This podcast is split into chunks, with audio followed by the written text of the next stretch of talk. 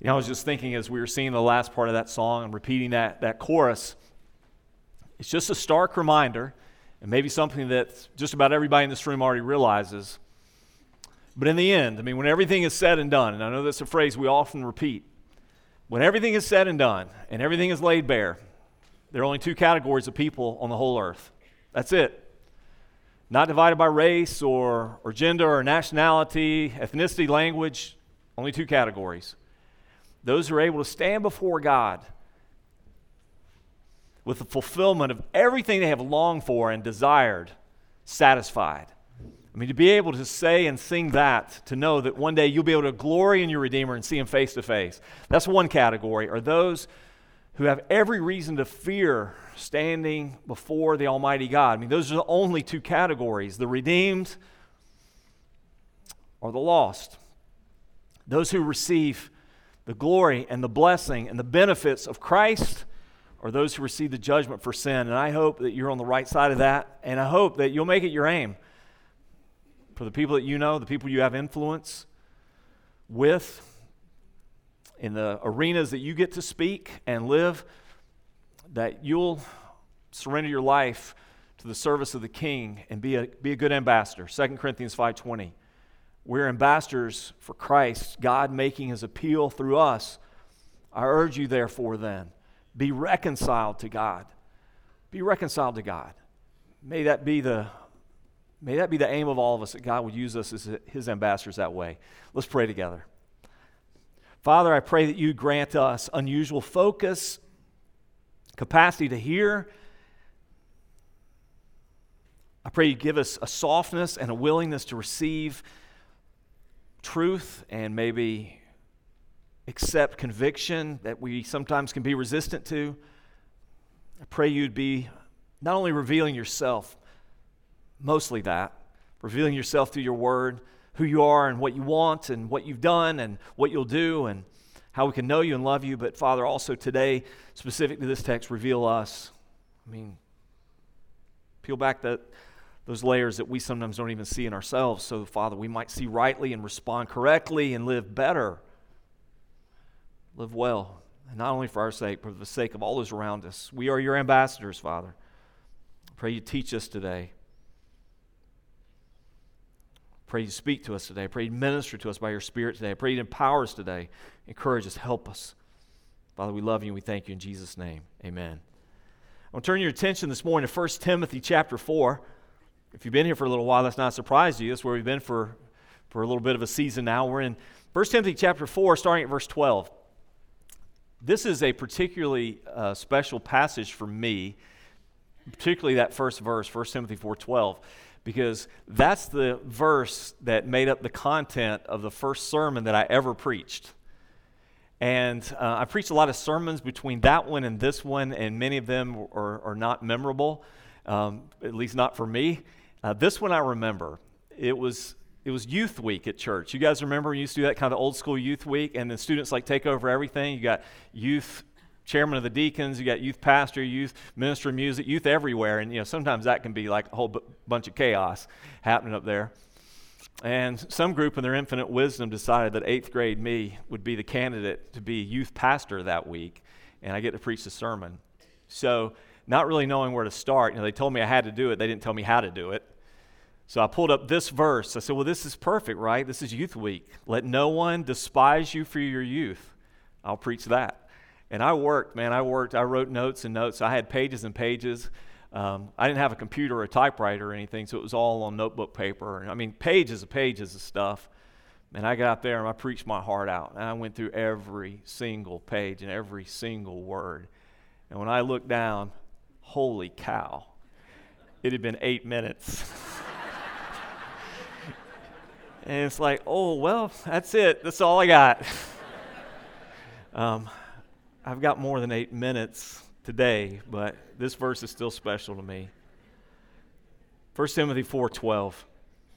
Let no one despise you for your youth, but set the believers an example in speech, in conduct, in love, in faith, in purity. Until I come, devote yourself to the public reading of Scripture, to exhortation, to teaching. Do not neglect the gift you have, which was given you by prophecy when the council of elders laid their hands on you. Practice these things, immerse yourself in them, so that all may see your progress.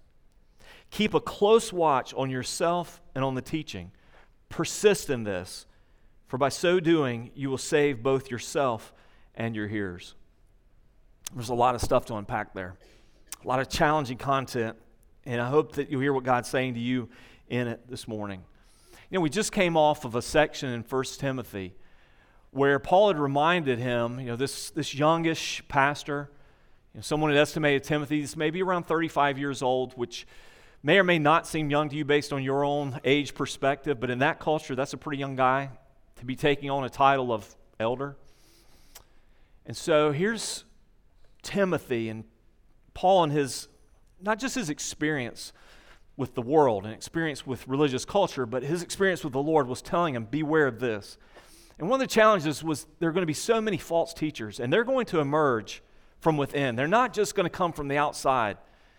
And it's not just going to be so obvious in their advance. They're going to emerge from within. They're going to be people that you like and people that you're friends with and, and people that are similar to you and, and people that are sometimes kind of close to you, but they're going to begin to teach things that are just wrong. And, you can't lead the church if you don't guard it. And, and you can't promote the truth if you don't protect it. And so you got to stand in front of this crowd and say, no, that's wrong, and that person's wrong, and that's a false teacher, and that's a false teaching. And, you know, I would imagine this it was no easier in the first century than it is in, in the 21st century.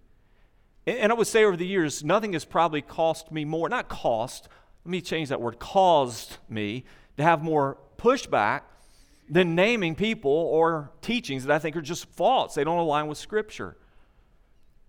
And it's not hard to do, honestly.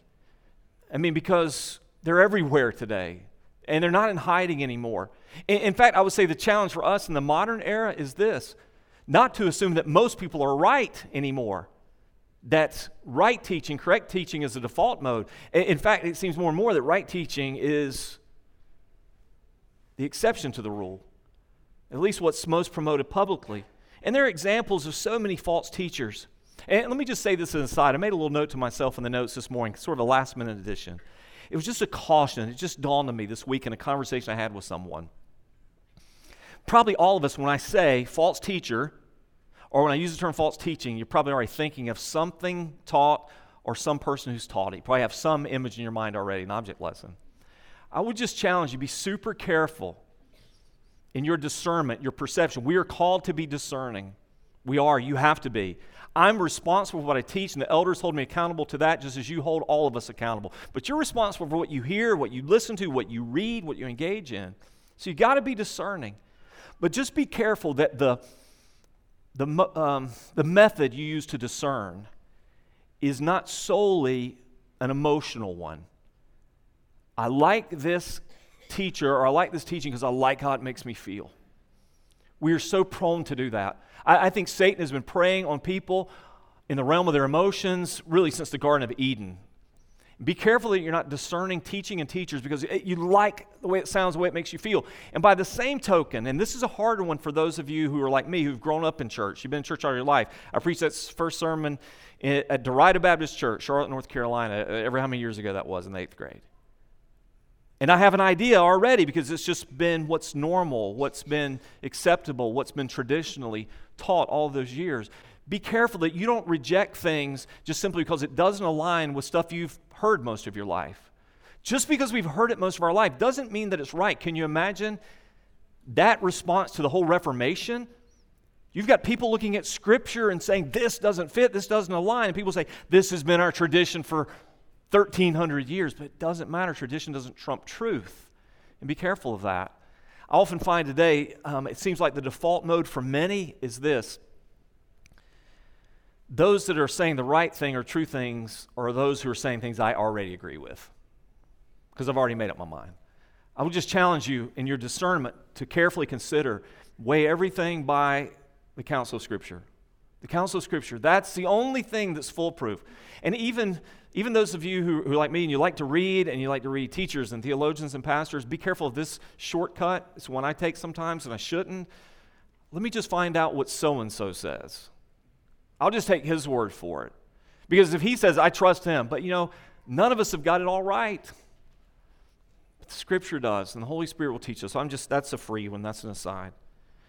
There are a lot of false teachers out there, and I think they're fairly, for the most part, if we're honest, they're easy to spot and easy to assess. But here's a more challenging area, and I suspect there are far more people who lead and preach and teach who fail not in the area of doctrine, but have failed in the area of life. Those are a lot of names you're not ever going to know because they just sometimes just fade away. They retire early or they leave the ministry. Sometimes they're pushed out or forced out. At the best, we won't know their names. At the worst, they drag lots of people down with them. They create confusion in the world. They create confusion about the gospel. They, they create hurt and disillusionment in the church. And these are happening more and more and more. They're ignoring the absolutely essential wisdom of Proverbs 4:23. Man, write this one down. Proverbs 4:23, above all else, guard your heart, for everything you do flows from it. And those who are ignoring their hearts, those who are ignoring the inner person, the real self, they might be more dangerous than those who are ignoring their doctrine. I think of one example. This is certainly not an example of piling on, but just so you understand what I'm saying here, I, have got an example of a, of a theologian, an author, who I think I probably have all of his books, maybe not all, but most. And I've referenced him many times. Used to quote him an awful lot. I, I, would say, for my generation, he probably was the world's leading Christian apologist. I mean, he was a go to. How does Christianity compare with Islam or Hinduism? How does Christianity confront the challenges of atheism and humanism and secularism? And how does it speak to our culture? And then we discovered in August of 2020 that this leading theologian, Ravi Zacharias, was accused hundreds of situations sexual malfeasance, sexual misconduct, abuse, even rape accusations. We find a whole ministry that came crumbling down and a reputation lost. And, you know, while the truth that's in those books are still true sitting on my shelf, I don't quote him to you anymore. I don't reference him anymore. I don't say, well, you know, Ravi Zacharias said, because his life discredited him. According to Christianity Today, this is a quote When he died in May, he was praised for his faithful witness, his commitment to the truth, and his personal integrity. Now it's clear that offstage, the man so long admired by Christians around the world abused numerous women, and he manipulated those around him to turn a blind eye. And so, what do we do with these cases again and again? Well, let me give you some context here for this situation that I just read, and then I want to switch to some application for all of us. So, hang with me this morning. First of all, these contextual statements, so write them down quickly. Timothy, as I already mentioned, was a relative youth. And I say relative, he was about 35. He's under 40. Number of scholars estimate him as mid 30s. So let's say about 35, in a world that respected its elders. And when I say elders there, I'm using the word elders in the traditional sense. You know, coming out of a Jewish context, elders had a position of influence, and probably as they should in any healthy culture. Any culture that rejects the wisdom of the oldest among them is a culture destined for destruction. Can I get an amen? The older folks should be really amen in that. That's something you should be excited about. If you ignore the wisdom and experience and knowledge of those older than you, then you're setting yourself up for failure. You don't have to learn everything for yourself. You can learn through their experiences and what they've seen. So he's a relative youth in a world that respected its elders, and that's why he says, Don't let them despise your youth. In other words, you've got a little bit of a challenge in the beginning point because they're not going to look to you naturally as someone that I should be listening to. I remember when I, when I first became pastor here, um, which was March of 2012. I was 43 years old, so you can do the math. I was 43 years old, and I had several people on that first Sunday said, This would be the first time in my life I've ever had a pastor younger than me. And I had several people say, You're so young. How old are you? And here, here the whole time I'm thinking is, I'm not young anymore. I've been pastoring at my previous church for 17 years. I mean, I'd grown out of that stage of being the young guy. I started there in braces and kind of grew out of it, got some gray hair along the way. But now all of a sudden, here, like I'm starting all over. I'm punching the clock. I understand, again, a youth in a world that respects its elders. Timothy was a relative novice.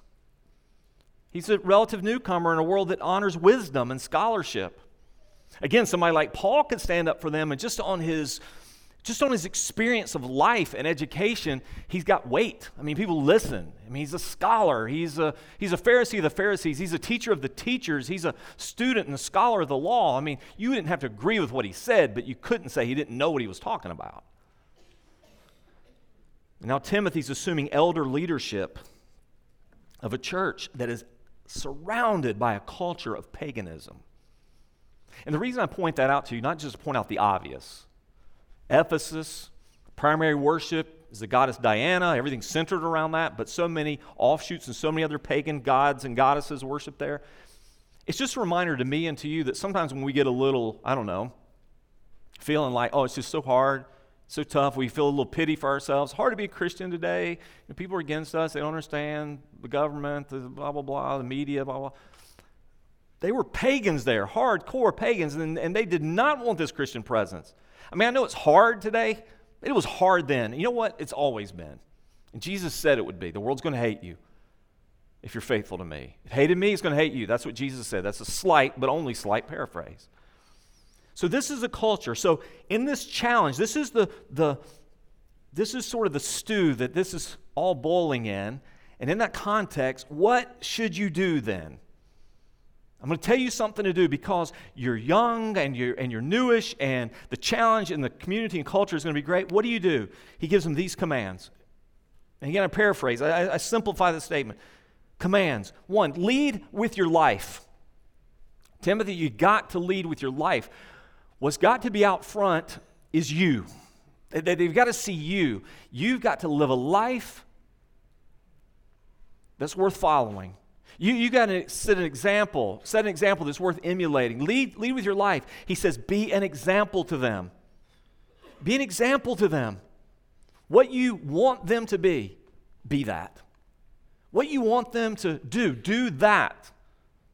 You're not pushing them hard from behind, you're leading from out front, you be that. Lead with your life. Number two, give them the word. When I say lead with your life, I'm not saying lead them with your stories Lead them with your experiences, lead them with your examples. Make yourself the star of the, the show, make yourself the hero. No, you be out there doing the things that the Word tells you to do. You be shaped by the Word that you teach, but give them the Word. That's your job.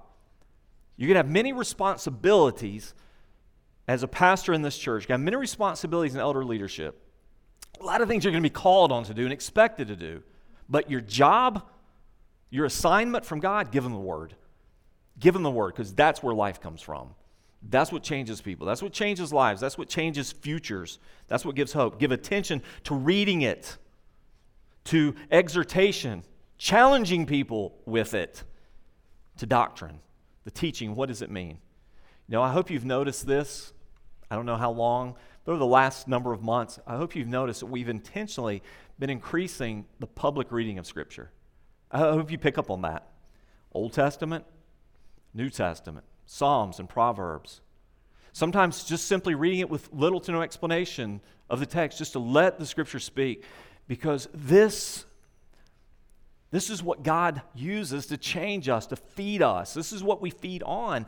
And this is fundamental to what the church did in the very first century and should have been doing all along. So he says, give them the word. But number three, he says, do this by relying on God's power.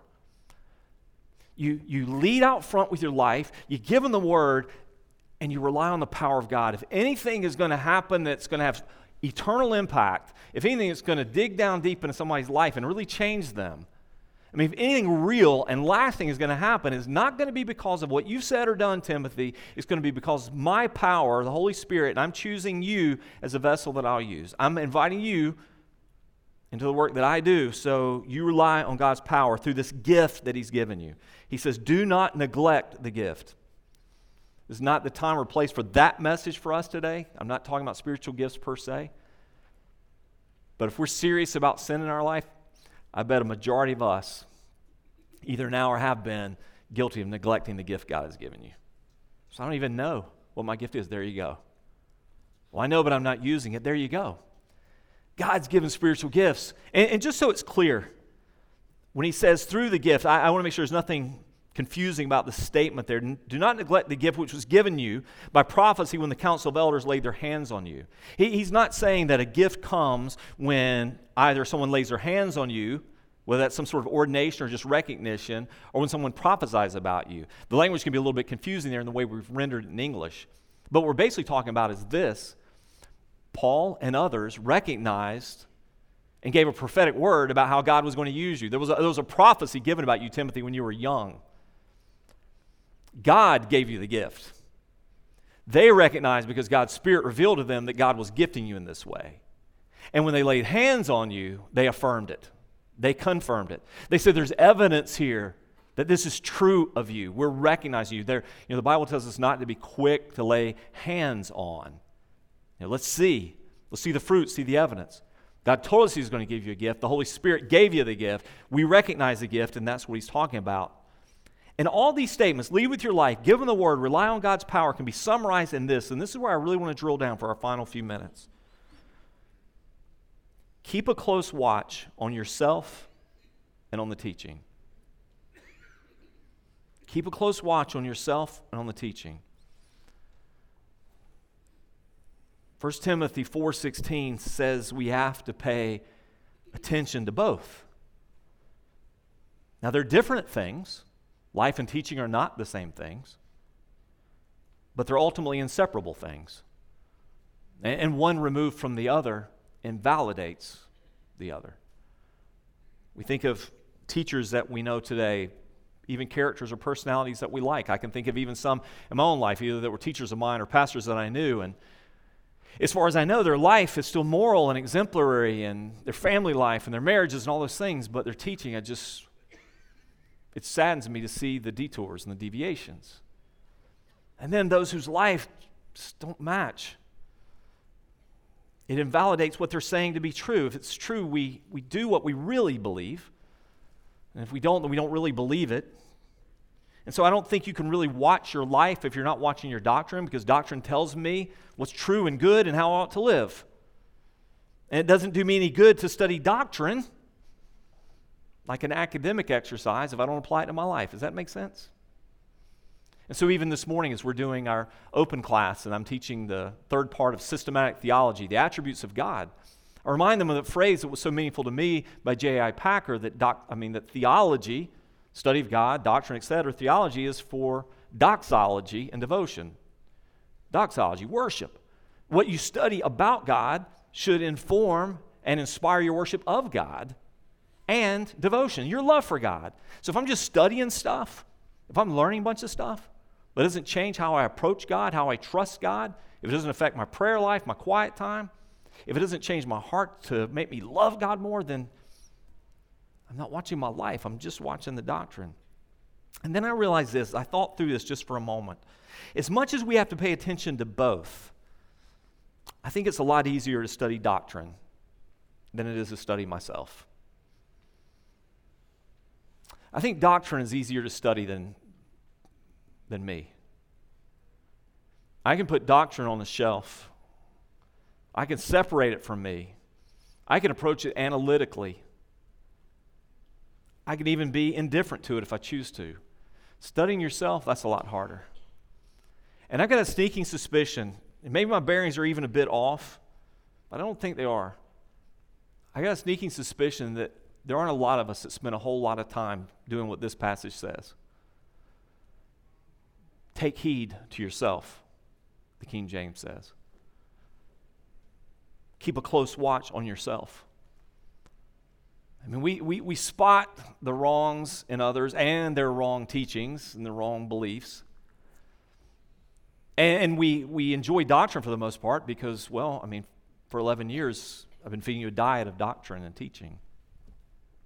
So now you have an appetite for it. But what about studying yourself? You see, you can't neglect either if you want to live a life that honors God. You can't.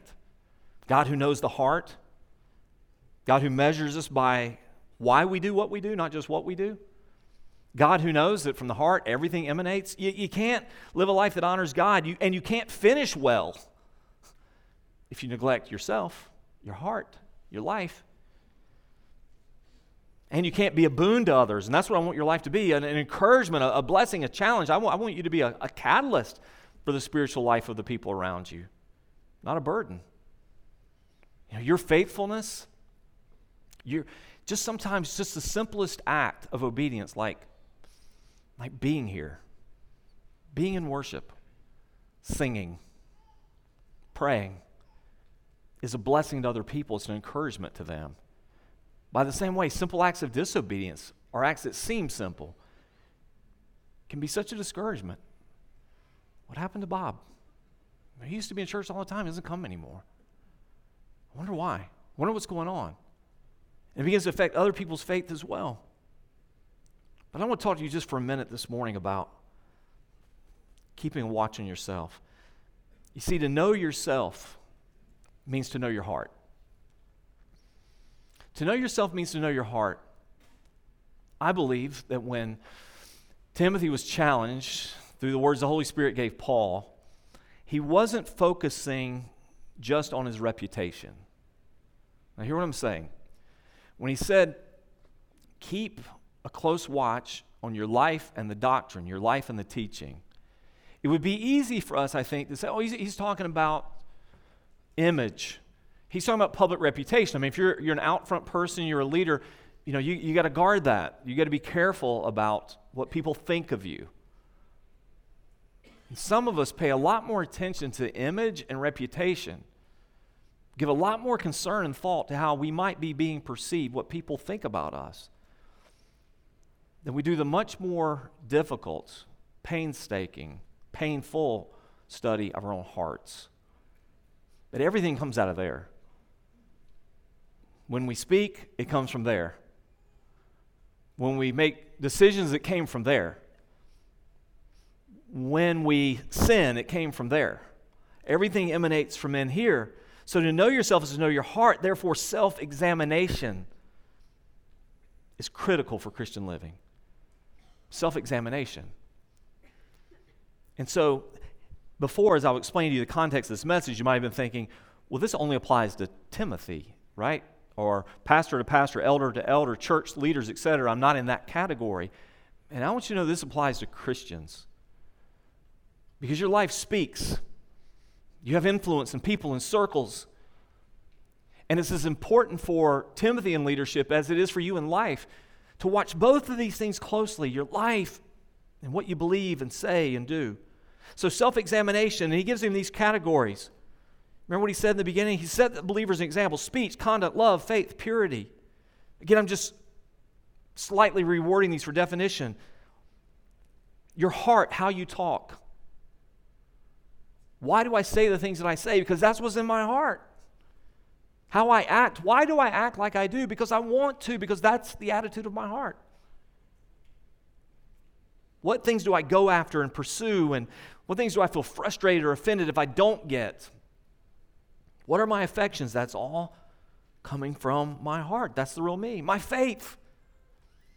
Is it feigned or is it real? Is it authentic? Am I a hypocrite? Is this something I do because that's the way I'm supposed to do, or is this who I am? And all centers around your integrity, your purity, not reputation, not who people think you are, but who before God He knows you are. And here's the interesting thing when it comes to our heart, sometimes, and it comes to the self examination, we still have a problem. Even as I challenge you this morning, as I'm challenging myself, and I say, wow, this is so convicting, I, I've got to give more attention to my own heart, my own life. That's what Paul told Timothy. That's what God's telling me. I've got to pay more attention to my heart. I still have this problem because my own heart deceives me. I've got blind spots where I'm concerned. It's just the nature of sin. The, the, the sinful person, the sinning heart, doesn't often see its own sinfulness. It's just, that's just the truth. Listen to this assessment Jeremiah 17, verses 9, and the first part of 10. The heart is deceitful above all things and desperately sick. Who can understand it? The answer to that question is found in the next verse I, the Lord, search the heart and test the mind? What was he saying to us here? Your own heart will tell you lies. Don't trust it. Don't follow it. And don't think that it's telling you the whole story. Because we're really good at saying things to ourselves we want to hear, causing ourselves to believe things we want to believe, making ourselves feel things that we think will make us feel better, and avoiding at all costs anything that makes us hurt or cry or feel remorse or regret or pain. We will do almost anything in our power to not deal with negative things, particularly about ourselves. Have you noticed that? Now, I have to be careful what I say because you might interpret it in the wrong way. I know there's a place for, for therapy and counseling, and there's a place for medication and treatments. But there's also a place for radical self examination, of looking at my own heart and dealing with what I see. And when what I see pains me, not medicate the pain, not recreate the pain, not try to ignore the pain, but why am I doing what I'm doing? Why am I feeling what I'm feeling? Why do I keep saying what I'm saying? Why do I stay this way? John Owen, Puritan pastor, accredited by J.I. Packer, one of, one of my favorite modern theologians who's now and fairly recently passed. J.I. Packer said, No one had caused him to look into his own heart like the writings of John Owen did. These are quite old, so consider the language is a few hundred years old. But listen to what John Owen wrote in his book, Indwelling Sin. I want you to hear this. Let me, I'm going to read it slowly. I want just let this hit and sit and weigh. Many men live in the dark to themselves all their days. Whatever else they know, they know not themselves. They know their outward estates, how rich they are, the condition of their bodies as to health and sickness, they're careful to examine. But as to their inward man and their principles as to God and eternity, they know little or nothing of themselves. Indeed, few labor to grow wise in this matter. Few study themselves as they ought, or acquainted with the evil of their own hearts as they ought, on which yet the whole course of their obedience and consequently of their eternal condition doth depend. So, if that's the case, if I'm going to be faithful to the Lord for my sake and for yours, if you're going to be faithful to the Lord for your own spiritual health, and endurance and perseverance and finishing well, and for the sake of your family and your friends and your brothers and sisters in Christ. As you engage in self examination, realize that your own acts of self examination are not going to be sufficient. Therefore, you have to at least do these things. You have to constantly ask God to help you see yourself. When was the last time that you prayed a prayer that sounds like these Psalms? These prayers that I'm, I'm, I'm consciously, constantly asking God, God, help me to see myself for real. And, and if we don't do this, why do we not do it? Are we afraid of what we'll see, afraid of how it'll make us feel, afraid of having to face it? If Satan can keep these things in the dark, hidden even from our own vision, then he can keep them alive and growing in the dark. It's only to the exposure of the light that real healing can take place and real restoration, real forgiveness the real hard work of getting life right, fixing what's broken, digging down deep and getting to it. Psalm 26, verse 2 and 3 Prove me, O Lord, and try me. Test my heart and my mind. For your steadfast love is before my eyes, and I walk in your faithfulness. I chose that verse for two reasons. One, because it's just so powerfully straightforward. God, test my heart and my mind. Try me. And what a bold and vulnerable prayer. Test me and try me. But I'm saying this prayer not to my enemy, not to my detractor, not to my accuser, not to someone who's indifferent towards me or doesn't know me. I can only pray that sort of prayer to the one who knows me absolutely and loves me still. I can be as authentic as possible because of God's grace towards me. I can ask Him to test me and try me, search my mind and my heart because His love is steadfast. That's the grace that you have if you're a Christian. God will not turn His he will not turn his eye away from you. He will not refuse or reject you. He will not love you less for being real and honest and dealing with the issues of your heart. Psalm 139, verse 1 O Lord, you have searched me and known me. You know, Psalm 139 is that great psalm that talks about us even before we were born. How much does God know you? He knows you in your mother's womb, that's how much. Verse 23 Search me, O God, and know my heart. Try me and know my thoughts, and see if there be any grievous way in me, and lead me in the way everlasting. Praying, God, show me what you see. And look at the second part of that. It's not to condemn me, it's not so I can wallow in, in remorse and, and regret and, and contrition and self flagellation. God, show me so that this can happen for me. Lead me in the way everlasting.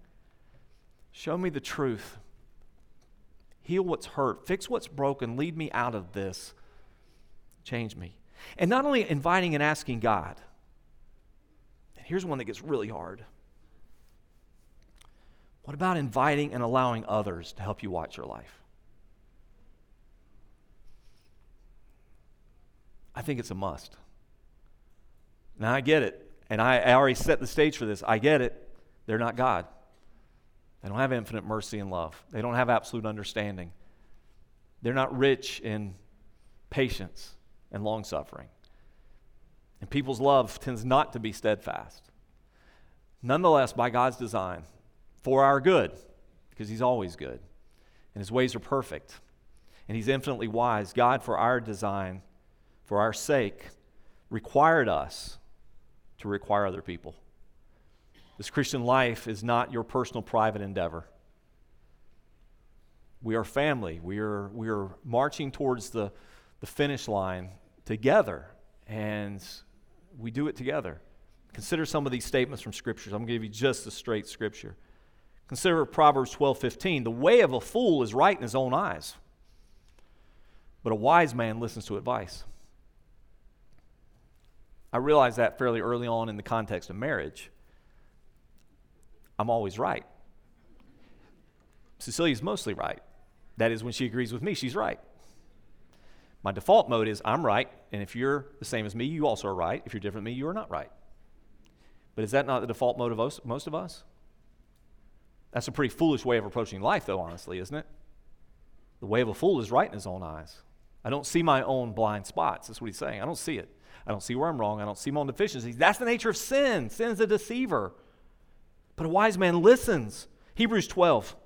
Take care, brothers, lest there be in any of you an evil, unbelieving heart. Take care, all of you, lest there be in any of you an evil, unbelieving heart, leading you to fall away from the living God. Okay, so look, collectively, speaking this to all of us, all of us, let's take care that none of us fall away. How about we make that our commitment? I don't want any of us to fall away. Let's make sure we all believe all the way to the end. And that our assurance is not based on our baptism certificate from 1974, but it's based on our constant faithfulness to God today. And if I die today, I'm ready. I'm ready to see Him face to face. Let's do this together. Take care that none of us have an unbelieving heart. How do we do that? Verse 13 exhort one another every day as long as it is called today, that none of you may be hardened by the deceitfulness of sin. Did you catch that? I mean, that's, that's real. That's heavy. Every day, somebody in here is needing someone else in here to exhort them to say, Brother, this is what the scripture says. My, my brother, my sister, I'm concerned for you because this is what, what you said, but this is what the scripture, this is what you're doing. What, so that this doesn't happen, that you not be hardened by the deceitfulness of sin. For we have come to share in Christ, if indeed we hold our original confidence firm to the end. Galatians 6 1 Brothers, if anyone is caught in any transgression, you who are spiritual should restore him in a spirit of gentleness. Keep watch on yourself, lest you too be tempted. Bear one another's burdens. When he says burdens, that doesn't mean just help people with their hard tasks. He's talking about the burden of sin. Bear with them. Bear with them. This sin is a load on their back. It will crush them if left unchecked. It will derail them and it will affect many people. So, how are you going to bear that with them? You're going to fulfill the law of Christ by loving them and restoring them, by exhorting them. Ephesians 4:25. Therefore, having put away falsehood, why? Because we're keeping an eye on doctrine and the truth. We put it away. We said, no, we, this, we, we live by the truth. We're, we're word shaped people. Let each one of you speak the truth with his neighbor, for we're members one of another. That's life and teaching. People of the truth who speak the truth. See, here's the issue though. Because I can sometimes see other people's sin pretty clearly, or at least think I can. Are you that way? Anybody? Raise your hand. I know who you are. You assume that, and I assume that I can see my own sin clearly. It just doesn't always work that way. I love this statement by Paul Tripp. He says, The sin of a sinner is self deceiving. The sin of a sinner is self deceiving. You know, it's not that serious for me as it might be for you. I can handle it, whereas you can't. It won't have the effect on me it might have on you. I can take it or leave it, unlike you. No, the sin of a sinner is self deceiving. In his excellent little book, Instruments in the Redeemer's Hands, listen to what he says. Since each of us still has sin remaining in us, we'll have pockets of spiritual blindness. Our most important vision system is not our physical eyes. We can be physically blind and still live quite well. But when we're spiritually blind, we cannot live as God intended. Physically blind people are always aware of their deficit and spend their lives learning how to live with its limitations and overcome them. But the Bible says that we can be spiritually blind and yet think that we see quite well. We even get offended when people act as if they see us better than we see ourselves. The reality of spiritual blindness has important implications for the Christian community. The passage we just read in Hebrews clearly teaches that personal insight is the product of community. Did you catch that? Personal insight is the product of community. Does that happen in your small group when it gathers? Does that happen when your smaller group for discipleship gathers? Does that happen formally? Does it happen informally with people that you love and trust? Does it ever happen? I need you in order to really see and know myself. Otherwise, I'll listen to my own arguments, believe my own lies, buy into my own delusions. My self perception is as accurate as a carnival mirror. If I'm going to see myself clearly, I need you to hold the mirror of God's word in front of me, and that's what we're talking about. So, real quick, what's at stake here? Very interesting statement. A bit puzzling, even at the end, that brings this to conclusion. He says, Persist in this so this is not a once in, in a while sort of thing. This is a constant life of, of, of a faithful Christian, persisting and watching my life, knowing myself, taking heed to myself and to the truth. In doing this, you'll save both yourself and those who hear you. Wow, save. That's a strong word right there. In what way will Timothy's godly living, or yours or mine, and doctrinal teaching, because that's what we're talking about life and doctrine, in what way will that save somebody?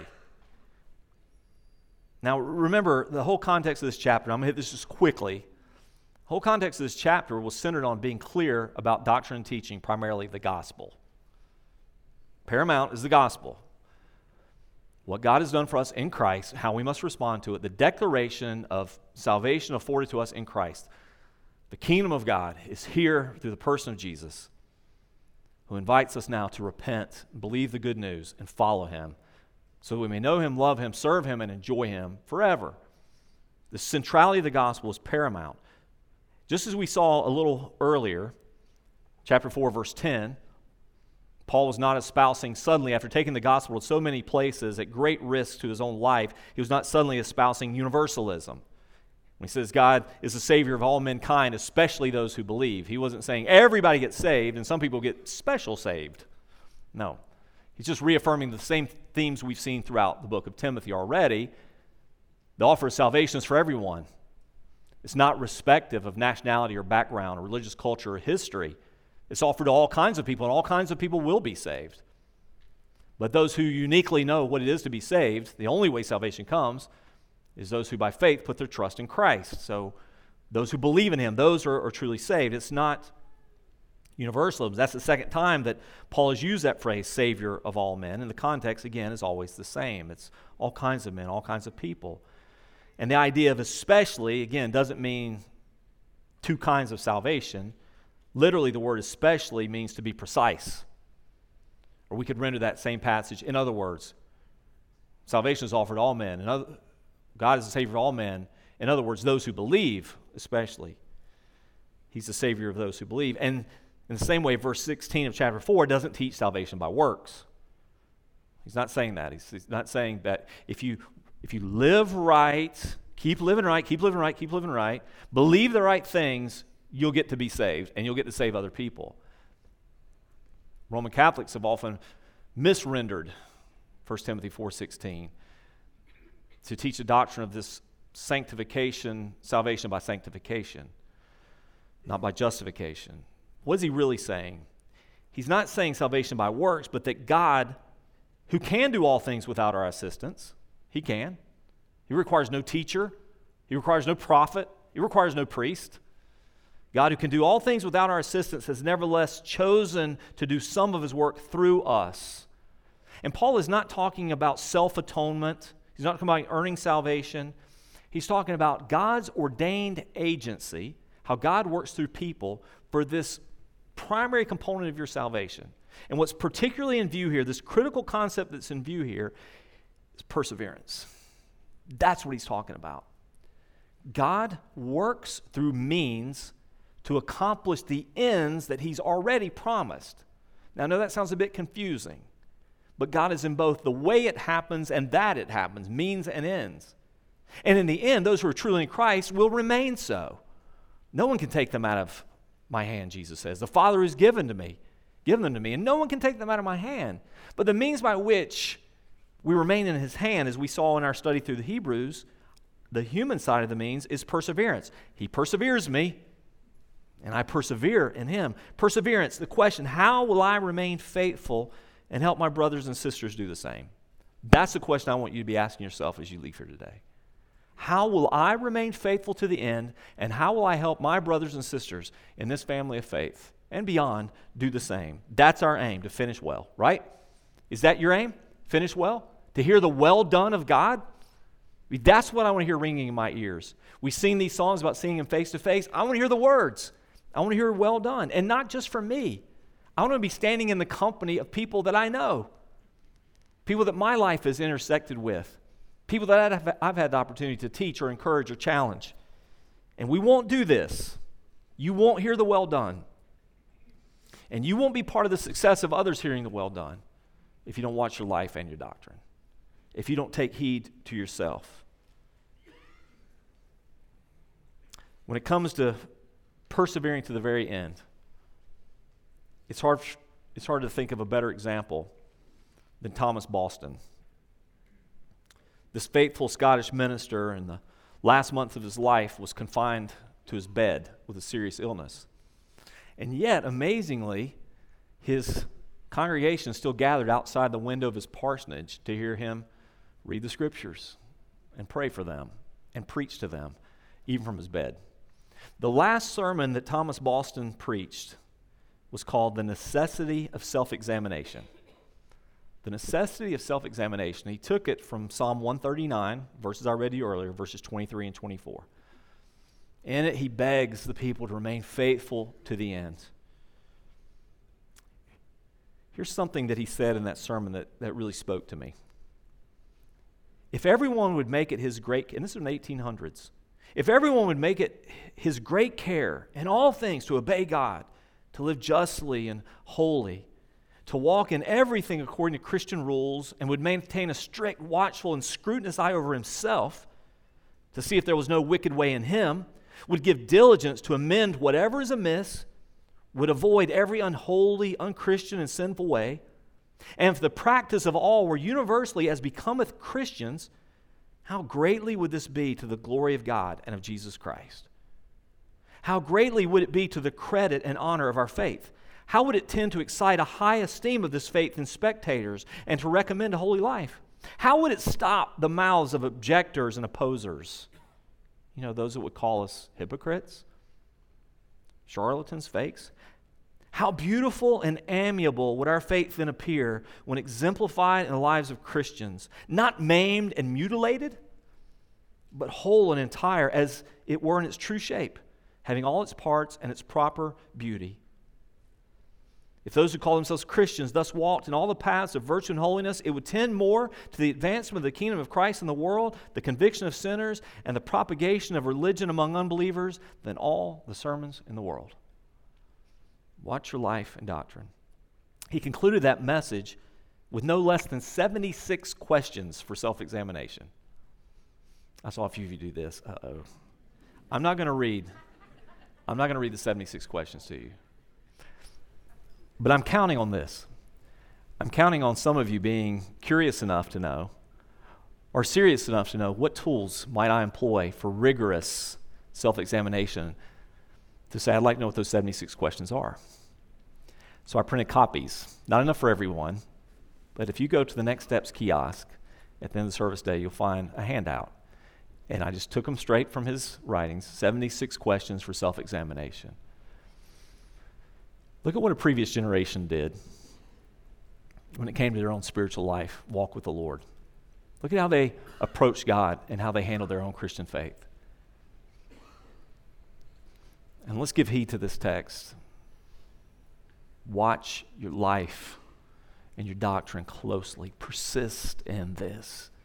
In so doing, you will save yourself and your hearers. Let's pray. Father God, if we've heard your word well today, we are challenged, we are convicted, uh, we have been confronted. Father, I pray that you would move us to action. I pray that you would move us to obedient response. So much to consider and weigh out. But Father, I pray that at the least, you would stir up in us a desire to live life that pleases you Father, forgive us for our indifference, for not caring about these things. God, forgive us for ignoring maybe the most critical thing. Sometimes unintentionally, often quite intentionally. It's easier to deal in the realm of facts and information than to deal with issues of the heart. But out of the heart come every issue of our life, every single one. Father, examine our hearts. Enable us to examine our hearts. Father, by your grace, by the power of your Spirit, from the depth of your mercy, forgive what we confess, restore what is broken, heal what has been harmed. Lord, do a work in us. Lord, may this be our aim. May this be our aim to watch our own lives, our own hearts and the truth that we accept to be true and live by in a way that guards us, keeps us faithful to the end, and is a blessing for the sake of all those around us who want and need to do the same. Lord, I pray that would be true of us today. And I ask this in Jesus' name. Amen.